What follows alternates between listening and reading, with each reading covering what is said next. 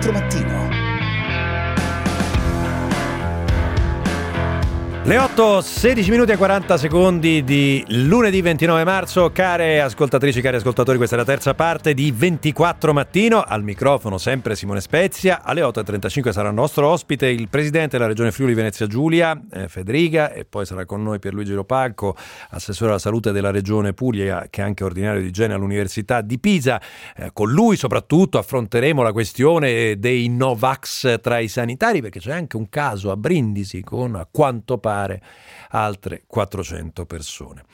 È il momento, come sempre, di salutare Paolo Mieli. Caro Paolo, buongiorno oggi. Eccomi, buongiorno, Oggi- buongiorno. oggi Sono contento che tu abbia Federica, Sì, perché così gli puoi chiedere ragione di questa, ehm, come ti posso dire, que- questa irruenza con cui chiede la riapertura dei ristoranti. Guarda, io la capisco benissimo fare tre fasce, quattro fasce per riaprire i ristoranti ed è un po' in tutta Italia eh, così perché e soprattutto la Lega, Matteo Salvini, come sappiamo, che ha, ha fatto sventolare questa bandiera, riapriamo, riapriamo prima, ri- cioè, eh, io l'ho già detto nei giorni scorsi, lo ripeto, ma eh, questa storia che già si è vista la primavera scorsa delle riaperture, il partito delle riaperture, è un- una storia che così, insomma, non eh, capisco che vada incontro ai desideri di chiunque vuole tornare a, a una vita normale, ma il modo di tornare a una vita normale è curare il virus, debellarlo, eh, riuscire ad arrivare al termine di questa brutta storia ripartire. Non è che le riaperture, anzi, come abbiamo visto l'anno scorso, le riaperture intempestive possono causare poi che in autunno ci ritroviamo da capo a 12. Sì. Quindi protesto, protesto, protesto. Eh, e poi eh, voglio dire, fare un discorso più generale. Guarda, riguarda anche le regioni, non è un discorso contro la destra, contro Salvini, perché anche le regioni che chiedono lo Sputnik, che, fanno eh, prenotazioni per lo Sputnik, oggi ho visto che a De Luca si è affiancato anche sulla verità con un'intervista nello Musumeci, no? Nel, eh, presidente della regione Sicilia. E, mm, un attimo, ave- avete chiesto a gran voce l'eliminazione di Arcuri, di quel, di quel po' di confusione che c'era nell'organizzazione dei vaccini o, o della sanità. Adesso c'è il generale Figliuolo e lasciategli tempo un mese per organizzare, cosa che si sta facendo in alcune regioni funziona, come è noto nella regione Lazio. E, e lo ma poi eh. Paolo, Paolo, Paolo, mi consenti di dire che questa storia di Sputnik è veramente un- un- una cosa politica, perché come ha chiarito, hanno chiarito bene Draghi e Speranza nella conferenza stampa di venerdì, la capacità produttiva in questo momento di Sputnik è molto bassa, oggettivamente molto bassa, e quindi la capacità di coprire la popolazione europea è scarsa. Anche se dovesse entrare in produzione ci vorrebbero dei mesi, e nel frattempo, presumibilmente, Johnson Johnson, se AstraZeneca ricomincia a fare il suo lavoro, vero, se- ma poi eh, noi no. siamo aperti a Sputnik, ma siamo ancora più aperti a una regola generale, deve essere il paese che l'affronta, stabilisce secondo le regole, dopo la certificazione, chiamiamo così, delle autorità vaccinali e lì si parla. Ma che vogliamo? Riprecipitare il paese nel caos? eh, Perché? Tra l'altro eh, c'è un precedente proprio oggi sui giornali che primo ministro della Slovacchia si è dovuto dimettere perché anche lui aveva fatto il frettoloso sulla questione Sputnik. Vedo che un giornale, la stampa critica anche l'ambasciatore eh, eh, italiano in Russia, Terraciano, perché darebbe spazio a queste, eh, nel senso la fonte è De Luca, il presidente della regione Campania, che lo ha pubblicamente ringraziato, darebbe spazio, dicevo, a ehm, queste volontà di eh, prenotarsi per i vaccini. Mm, Secondo me eh, io mi fiderei, darei un mese di tempo per vedere eh, cosa produce il generale Figliolo, eh, che è il mese di aprile, che è un mese Sì. decisivo, che vediamo eh, e dopo partirei a fare delle richieste integrative di eventuali carenze del piano, ma sì. questo modo così disordinato mi lascia molto molto perplesso. Eh, sì, tra l'altro ci si, messo, ci si, è messo, su questo, um, eh, ci si è messo su questo anche Nicola Zingaretti no? da, su, su, su, Sputnik, ha detto l'EMA si deve sbrigare. Eh, senti Paolo, invece questa vicenda dei magistrati, ne abbiamo parlato poco fa con Francesco Paolo Sisto, il sottosegretario della giustizia, molto morbido eh, nei confronti della NM. Io mi ricordavo Sisto quando era l'opposizione che tornava. I magistrati dicono con quello che il giornale, come hai visto, chiama il ricatto delle droghe, dice guardate se non ci vaccinate prima noi eh, o subito noi, allora rallentiamo i processi. Questo in sostanza, perdonatemi la traduzione eh, così un po' brutale, ma anche a loro direi le stesse cose che ho detto ai presidenti delle regioni. Ma un attimo, abbiamo detto il vero problema è cioè, I problemi sono mille, ma il vero problema è che non bisogna intasare le terapie intensive e dobbiamo ridurre il numero dei morti. Per fare questa operazione eh, abbiamo necessità di vaccinare il massimo numero possibile degli ultraottantenni, poi dei settantenni, poi dei sessantacinquenni, insomma di procedere per età salvo facendo un'unica eccezione che è il personale sanitario. Anche, eh, anche queste impazienze, che poi sono impazienze corporative, dovute al precedente dei professori universitari che si sono vaccinati in massa, non so in quale eh, quantità, però in molti. E adesso basta, è una ripartenza questa e anche ai magistrati sarei più severo di Sisto. Questa volta mi capita una cosa che non avrei mai pensato che potesse accadere. Ma è sempre così, quando si va al governo ci si accorge della complessità dei problemi e si diventa più morbidi. Più, morbidi, più morbidi. Sì. Eh, Paolo... Succede anche visto anche al caso di Brunetta con gli statali, è diventato... Eh sì morbidissimo. Morbidissimo. Eh, ascolta Paolo, ti, ti, invece la, la, vicenda delle donne del PD, eh, per, chi, per, chi, ha passione per queste cose naturalmente, eh, però eh, doveva essere una cosa tranquilla, quasi il passaggio, il vero passaggio di consegne di Letta, invece è diventata una guerra fratricida che riaccende scontri di correnti, non, non trova allora, pace. Lì, al Senato, come noto, se la sono cavata facilmente perché Marcucci ha designato una della sua corrente, Simona Malpezzi, e l'hanno nominata. Alla Camera del Rio ho voluto fare il democratico, ho detto gareggiate in due, che sarebbero Deborah Serracchiani e Marianna Madia, così si vota, è più libero, circola più aria nel partito. Apre di cielo perché a un certo momento Marianna Madia avrebbe eh, scoperto che questa era una cooptazione mascherata, che dietro le correnti si erano messe d'accordo, le correnti sono base riformista, gli ex renziani e quelli di Franceschini per votare la Serracchiani e in cambio avere un vice che è un maschio, tale Piero De Luca, non lo conosco, me ne scuso, che eh, sarebbe poi quello che gestisce il traffico, eh, diciamo così.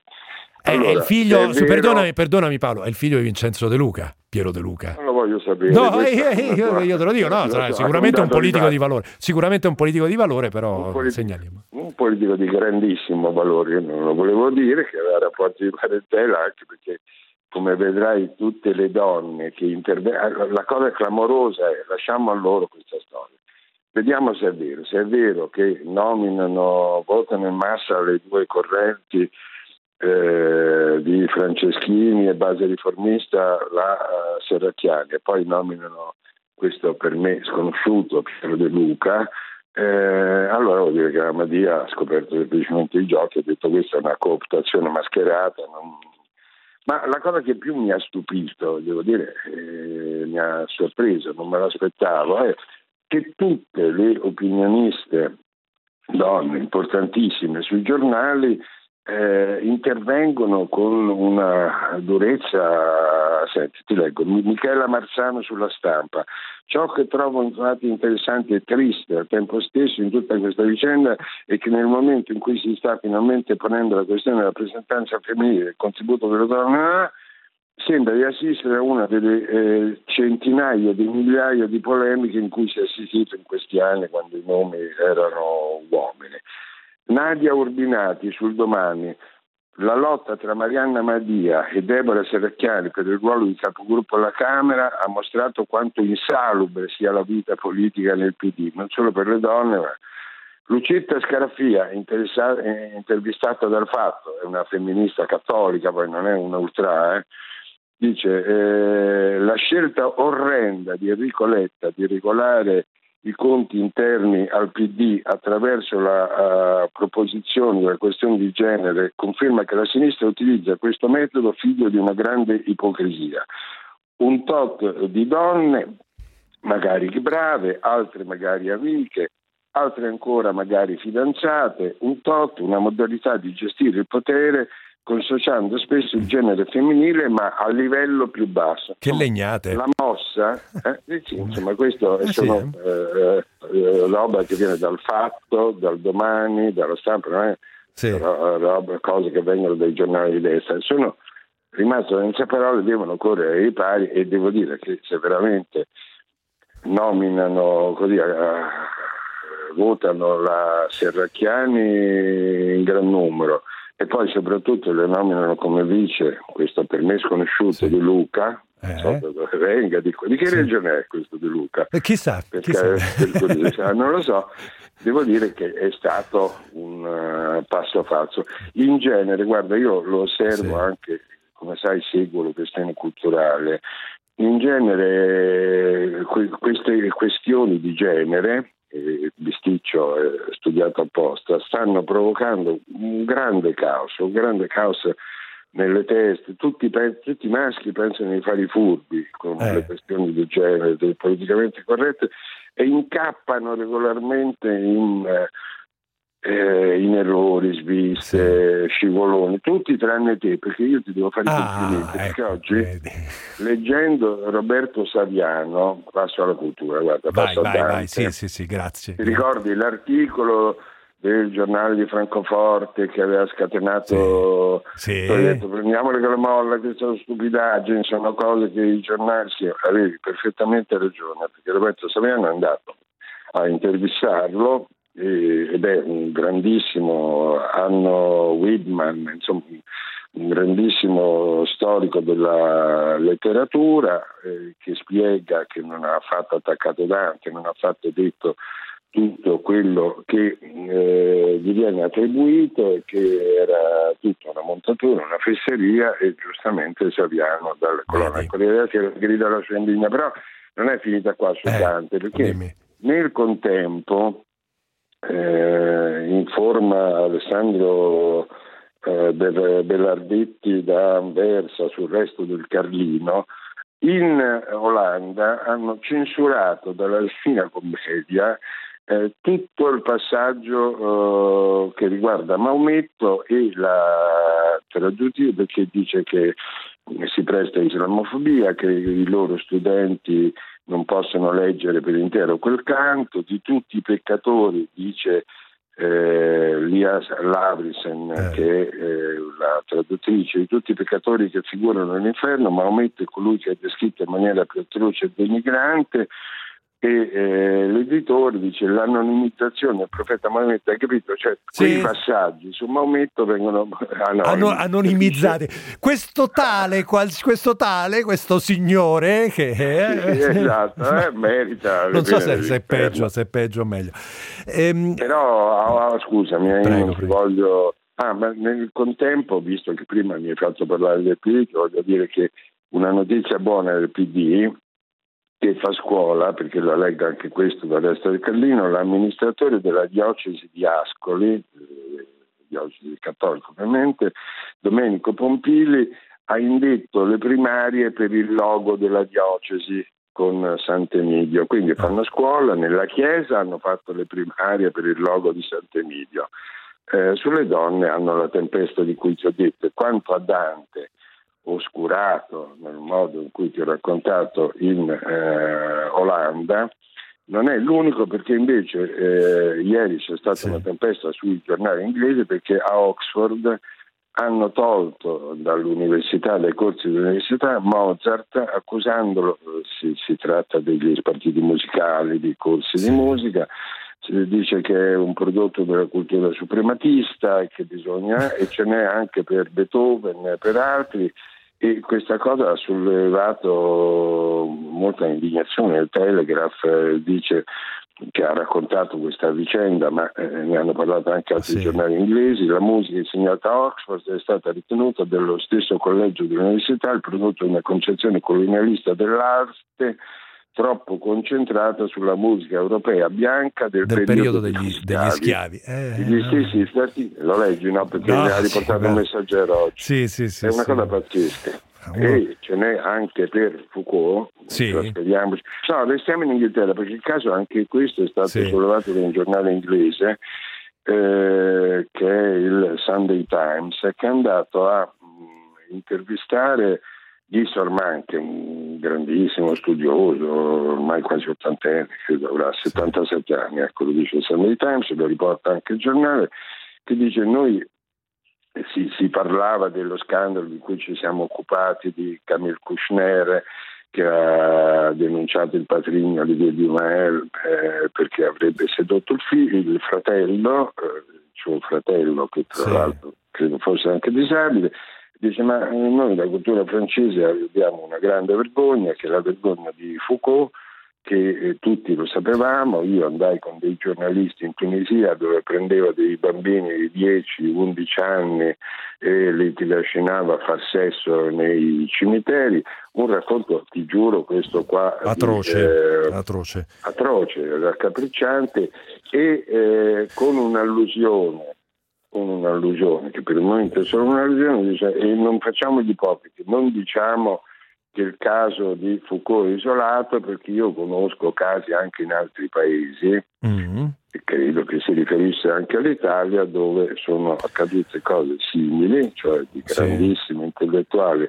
E allora tutte le chiacchiere sulla pedofilia, se prima non facciamo un racconto eh, completo, coraggioso de, delle nostre missioni, eh, comincio io e racconto delle cose che ho visto e insomma eh, credo che oggi ho visto un articolo di Francesco De Remigi sul, sul giornale che riprende questa polemica è veramente forte. Vedremo. vedremo... Ho trascinato su un terreno diverso. No, no, ma benissimo, benissimo, benissimo così, caro Paolo. Senti, ci sentiamo domani mattina dopo il GR delle 8, sperando di ripristinare un collegamento no? eh, mi- migliore di quello, di quello telefonico. Eh, speriamo, speriamo. La nuova sede, qualche piccolo problema iniziale, poi arriveremo a regime. Arriveremo a regime.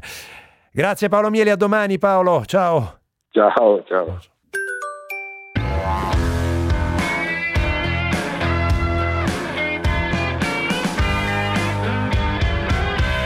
24 mattino.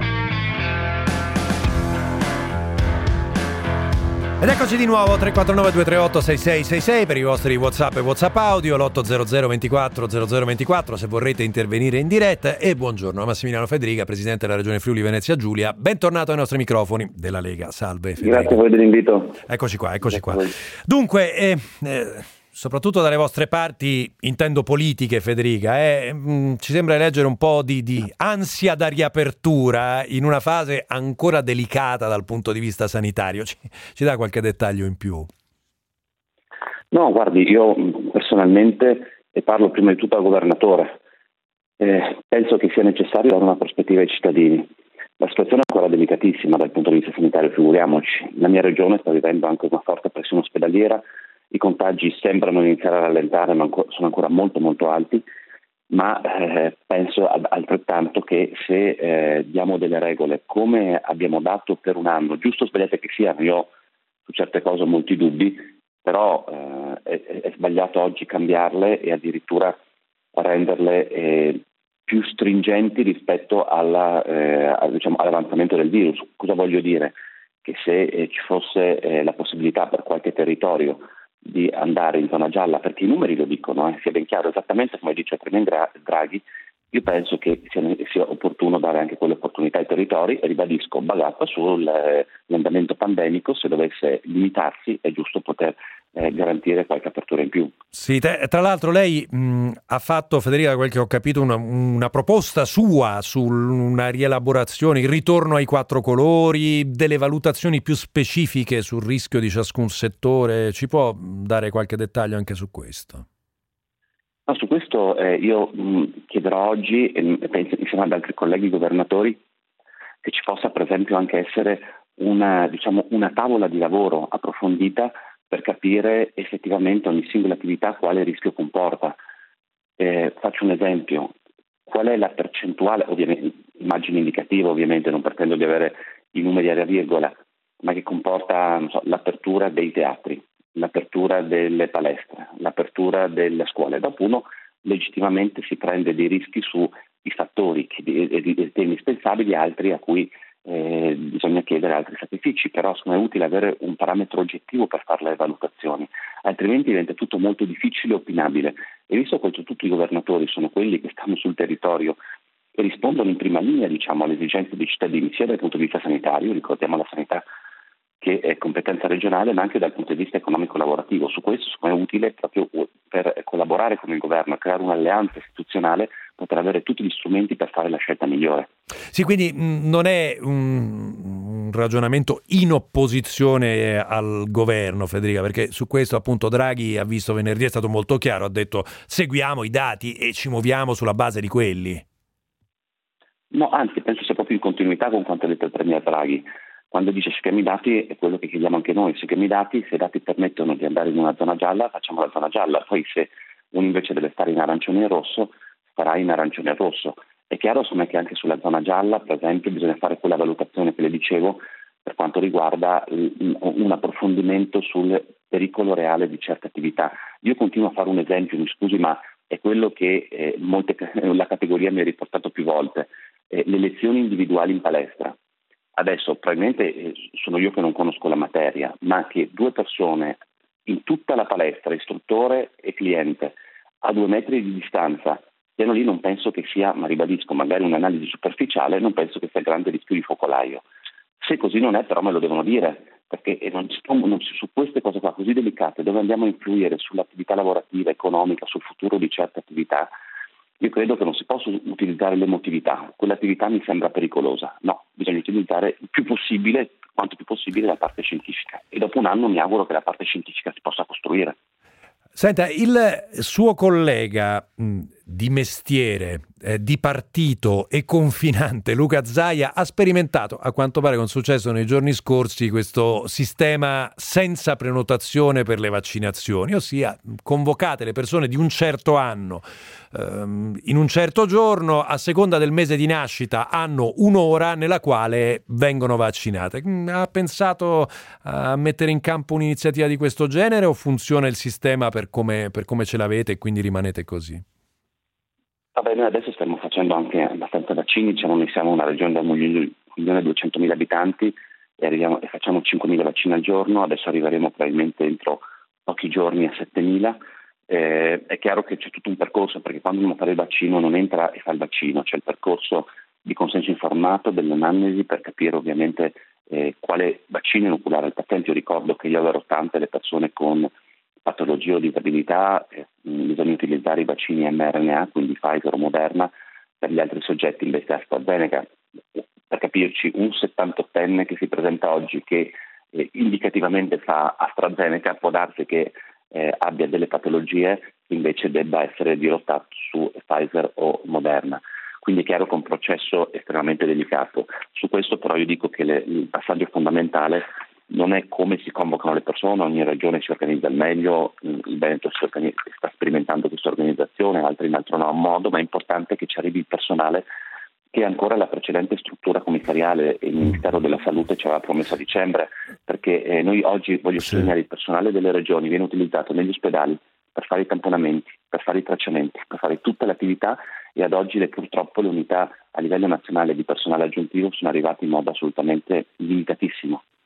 Eh, Sputnik, Sputnik, Federica, visto no? il fine settimana ha portato tante discussioni su questo tema, anche qua un suo collega Vincenzo De Luca che eh, ha deciso cercare un accordo, la pressione di un altro suo collega, Nicola Zingaretti, questo lato, questa volta andiamo dal lato del Partito Democratico, no? perché l'EMA si sbrighi sull'approvazione e oggi Nello Musumeci che dice faremo come De Luca. Eh, ci ha pensato a un'operazione di questo genere lei oppure no? Ma guardi, anche a me sono arrivate offerte di le più variegate possibili, dal, da Sputnik al vaccino cinese mi sono arrivate nelle scorse settimane. Io penso però che su questo dobbiamo coordinarci con il governo il più possibile, questo prima di tutto per tutelare le regioni anche. Eh, ovviamente il governo nazionale ha anche degli strumenti di verifica di chi propone l'accordo ed altro molto approfonditi su questo eh, io credo che dobbiamo lavorare insieme al governo. L'obiettivo è far vaccinare tutti i cittadini d'Italia eh, il prima possibile eh, e in modo eh, il più equanime possibile. Quindi su questo credo che eh, regioni e eh, Stato si debbano mettere insieme e lavorare se una delle opportunità di approvvigionamento, confrontandosi con il governo e con una valutazione eh, fatta insieme, secondo me sono strade percorribili. Ma è chiaro che muoversi autonomamente rischiamo di mettere a rischio prima di tutto le, le nostre regioni. Noi, ripetisco, abbiamo aperto tutte le porte, anche in passato abbiamo valutato tutto, però l'abbiamo sempre fatto comunicando al governo e cercando di muoversi insieme, altrimenti si rischia di eh, compiere un passo falso invece che un passo in avanti alla lotta al virus. Se, se, senta Federica, è ottimista lei? Ma io sono ottimista perché eh, per due fattori. Il primo è eh, che con l'arrivo della stagione migliore dovrebbe, come è successo lo scorso anno, tutti i dati ci dicono questo, andare a diminuire la diffusione del virus e quindi avere una finestra di qualche mese importantissima per somministrare i vaccini.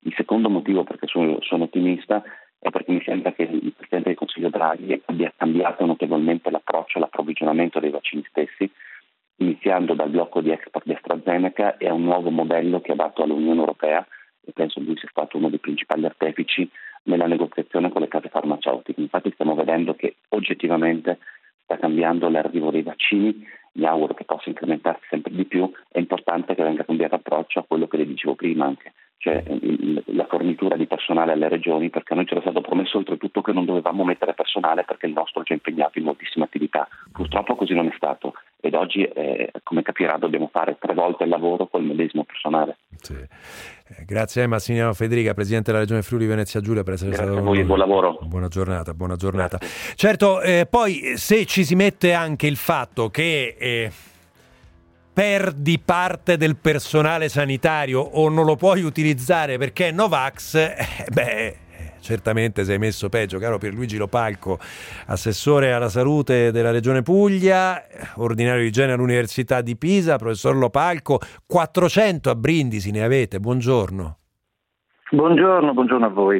Eh, ne avete 400? Eh, eh, sì, eh, diciamo, qual- possiamo dire che c'è qualche centinaio di operatori sanitari che hanno diciamo, rifiutato la vaccinazione. Alcuni di questi lo hanno fatto per, eh, per motivi diciamo, comprovati, bisogna anche dire questo. Eh, per esempio c'erano mm, diverse persone che sono in stato di gravidanza che quindi in questo momento, anche se non è una controindicazione, comunque per precauzione hanno preferito non vaccinarsi, però posso sicuramente affermare che in tutta la regione qualche centinaio di operatori sanitari ha rifiutato la vaccinazione. Come interverrete, lo palco?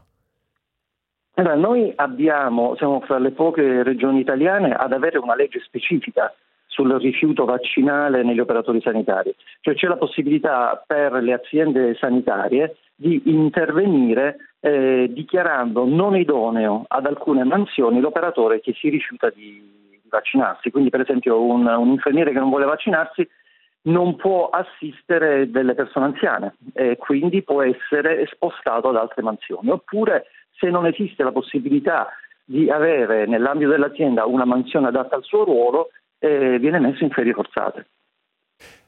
Potete metterlo in ferie forzate. Su questo fronte mh, mm, ci sono proteste da parte dei sindacati o c'è, o c'è, l'accordo? Perché ho visto che nei giorni scorsi no, qualche tensione su questo fronte c'è stata. Ma è chiaro che un, un lavoratore cerca di, no, di, appellarsi, di appigliarsi no, a, qual, a qualunque ehm, a concapiglio per eh, evitare queste, questo tipo di, di, sanzioni, però in generale, ve, ve lo dico, si tratta di un fenomeno minoritario, eh, tenere presente che gli operatori sanitari in Puglia sono 100.000, cioè, stiamo parlando certo. comunque di una piccola, ma di una piccolissima eh, minoranza. E, faranno di tutto ovviamente eh, per, eh, per cercare di aver ragione se eh, nel frattempo il governo uh, riuscisse a legiferare, ovviamente sarebbe meglio per tutti, perché ci toglierebbe, ci solleverebbe anche da questo forte imbarazzo. Veniamo al fronte delle vaccinazioni, eh, Lopalco. Ci dà un quadro di come stanno andando le cose dalle vostre parti, come stanno andando le cose in Puglia? Ah, eh, guardi, eh, non arrivano i vaccini, c'è poco da fare. Possiamo mettere su qualunque tipo di organizzazione, ma eh, i vaccini non ci sono. Le faccio, le faccio, un esempio. Noi da oggi apriamo oh, la vaccinazione per gli ultra settantenni. Ora, gli ultra settantenni noi potremo iniziare a vaccinarli il 12 aprile ma abbiamo i vaccini eh, in, uh, diciamo, in, previsione solo per 4 delle 10 coorti dei settantenni. Cioè dai 70 ai 79 anni noi possiamo vaccinare 79, 78, 77 e 76 entro aprile. Se non arrivano altri vaccini, noi purtroppo gli altri settantenni dobbiamo spostare a maggio. Eh, la questione è questa che è il punto. Voi siete appunto a 534.000 dosi di vaccino somministrate in Puglia, mm, più o meno, no? 550.000, adesso non so esattamente, il 90% sì, sì, ne avete utilizzati? Eh sì, perché comunque dobbiamo avere delle, delle scorte di riserva perché questa settimana eh, arriveranno le seconde dosi, dobbiamo fare tante, tante seconde dosi e non siamo sicurissimi sugli arrivi, sugli arrivi, dei vaccini, quindi una piccola scorta va sempre, va sempre tenuta. No, non dobbiamo neanche dimenticare che ancora abbiamo dei lotti di AstraZeneca, sono pochi, è po- mm. po- poca roba, però abbiamo ancora dei lotti sequestrati eh, di AstraZeneca. Mm. Eh, le faccio, uh, professor Lopacco, la stessa domanda che ho fatto a Federica prima, è ottimista lei oppure no? No, sì, sono ottimista. In questa fase della pandemia sono ottimista. È un peccato, è un peccato perché questa terza ondata, con tanta sofferenza e purtroppo tanti decessi, poteva forse essere mitigata se avessimo avuto a gennaio e febbraio qualche vaccino in più, come è successo nel Regno Unito. Non è colpa del governo italiano, né del precedente né di questo governo. Sicuramente eh, l'Europa non ha brillato per lungimiranza e per eh, far pesare tutta la sua forza economica perché l'Europa è una potenza economica, non l'ha fatta pesare la sua forza economica sulle aziende per avere qualche vaccino in più. Eh, senta, professor Lopaco, la voglio portare su un, un, un, un, ultimo elemento che ha sempre a che fare con la questione dei sanitari Novax. Eh, c'è anche una questione, qualche ascoltatore ce la sottopone eh, via WhatsApp, c'è anche una questione, se vuole, deontologica. Lei che, che, che è un medico, che no, eh, a questa cosa forse un po' di, no, eh, un po' di attenzione, un, un, dettaglio in più potrebbe darcelo su questo fronte. Ci dice come, come, la pensa, a prescindere dal fatto no, che queste persone uno le può legalmente sospendere, oppure può metterle in ferie forzate, oppure cambiargli posto, no? non mettere metterli, toglierli dal contatto col pubblico, anche se questo crea un problema dal punto di vista operativo perché ti trovi comunque con qualche centinaio di persone in meno in piena pandemia.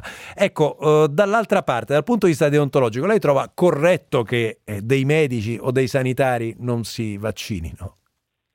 È fuori, fuori discussione che non sia corretto, non è deontologico. Eh, né per un medico né per un infermiere, ma quello che è più grave è che secondo me queste persone dovrebbero eh, iscriversi nuovamente all'università. Cioè significa che o non hanno studiato o hanno studiato male o hanno studiato e non hanno capito quello che hanno studiato. Perché non capire dei principi basilari come il rapporto rischi-benefici durante una vaccinazione, cioè significa che davvero mancano i basilari della scienza medica. La ringrazio, grazie per Luigi Lopalco per essere stato con noi, eh, professore di genere all'Università di Pisa, ma soprattutto assessore alla sanità della Regione Puglia. Professor Lopalco, alla prossima, grazie e buona giornata. Carmine. Grazie da... a voi, buon lavoro. Salve, salve, Carmine dalla provincia di Caserta. Carmine, buongiorno, eccoci. Salve, buongiorno. Prego. Niente, guardi, io volevo intervenire su una cosa che è importantissima secondo me. Il primo ministro Draghi da qualche giorno dice che lui riaprirà le scuole subito dopo Pasqua. Ma si è mai preoccupato di indagare e vedere se vengono rispettati i protocolli di sicurezza per i bambini, che sono anche meno attenti, voglio dire, per la loro età. D'accordo? All'ingresso delle scuole ci sono ancora le pompette dove bisogna appoggiare le mani sopra per sanificare le mani. E questo non è consentito, è vietato da tutti i protocolli di sicurezza. Le mascherine che vengono consegnate ai bambini vengono consegnate addirittura così, senza stile di sicurezza, che non garantisce nessuna igiene. I nianti li prendono, li, li, li, le prendono dalle bustine e veramente i bambini. Sì, eh, stiamo scherzando. Ca- ah, possono mandare i bambini, i bambini, a scuola in queste condizioni? No, Carmine... Manca addirittura, manca addirittura, manca addirittura la carta igienica in vuole. Sì, Carmine, la stiamo perdendo. No, la stiamo perdendo. L'audio, um, l'audio sta andando via. Però, um, allora, guardi, il ragionamento mi sembra, mi sembra giusto. Dall'altra parte, come fa notare un altro ascoltatore per i protocolli nelle scuole, ci sono i dirigenti scolastici. Cioè, uno non è che può pretendere che ci sia, magari può pretendere che lo Stato mandi qualche ispezione no? su questo fronte. Eh, però, però dall'altra parte non può, eh, non può pretendere che, eh, dire, che, che, che, vengano controllate tutte le scuole dagli ispettori scolastici. Eh? Mm, ci sono i dirigenti scolastici che si spera che su questo fronte facciano il loro lavoro e verifichino che i protocolli siano rispettati. Poi ci saranno dei problemi di strutture, dei, problem- dei problemi di infrastrutture. Dall'altra parte, lei come sa, da queste parti abbiamo fatto una battaglia eh, lunga e intensa, attirandoci anche molte critiche esattamente sul tema della, della riapertura delle scuole per eh, rappresentare il fatto che anche in presenza delle varianti, che pure sono più contagiose eh, tra i ragazzi e i ragazzini, ebbene, ci sono paesi che hanno deciso le scuole di tenerle aperte. Penso per esempio appunto alla Francia, che forse è l'esempio principe su questo fronte. Claudio da Parma, buongiorno. Sì, buongiorno. Senta, volevo intervenire perché ho sentito prima il eh, signor Federica del Friuli Venezia Giulia e mm, mi, mi spiace sempre constatare la differenza tra idea e azione. No?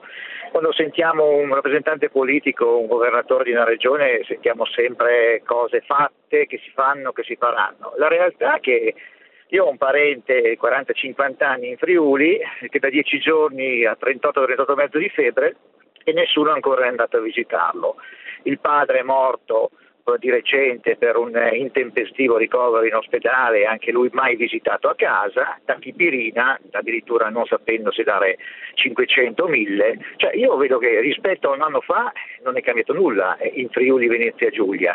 E io dico questi governatori che quando li sentiamo alla radio e in televisione sono così bravi e così solerti, in realtà forse dovrebbero vedere un po' di più quello che c'è sul territorio e cercare di stare meno al telefono, meno alla radio, meno in televisione e lavorare di più per risolvere i problemi.